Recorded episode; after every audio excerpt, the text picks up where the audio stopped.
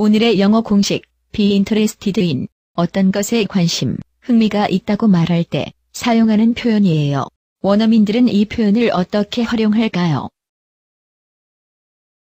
There's lots of classes I'm interested in. Being a PhD student, well, being a, a business PhD student, I take mostly accounting courses. There's lots of classes I'm interested in. There's lots of classes I'm interested in. Not as much. I think um, I'm a pre med and neuroscience major, so because there are a lot of other people interested in the same things I am, the classes tend to be larger. Interested in the same things I am, interested in the same things I am.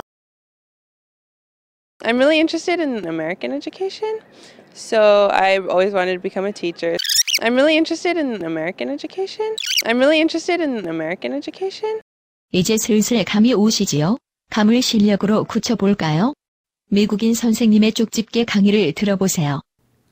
Be interested in is a frequently used pattern that shows that you have an interest in something.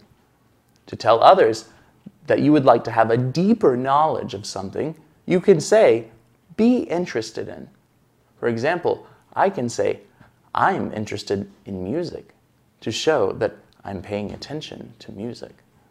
그럼 다시 한번 원어민들의 인터뷰를 들어볼까요? There's lots of classes I'm interested in. There's lots of classes I'm interested in.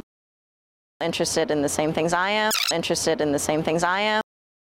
I'm really interested in American education. I'm really interested in American education.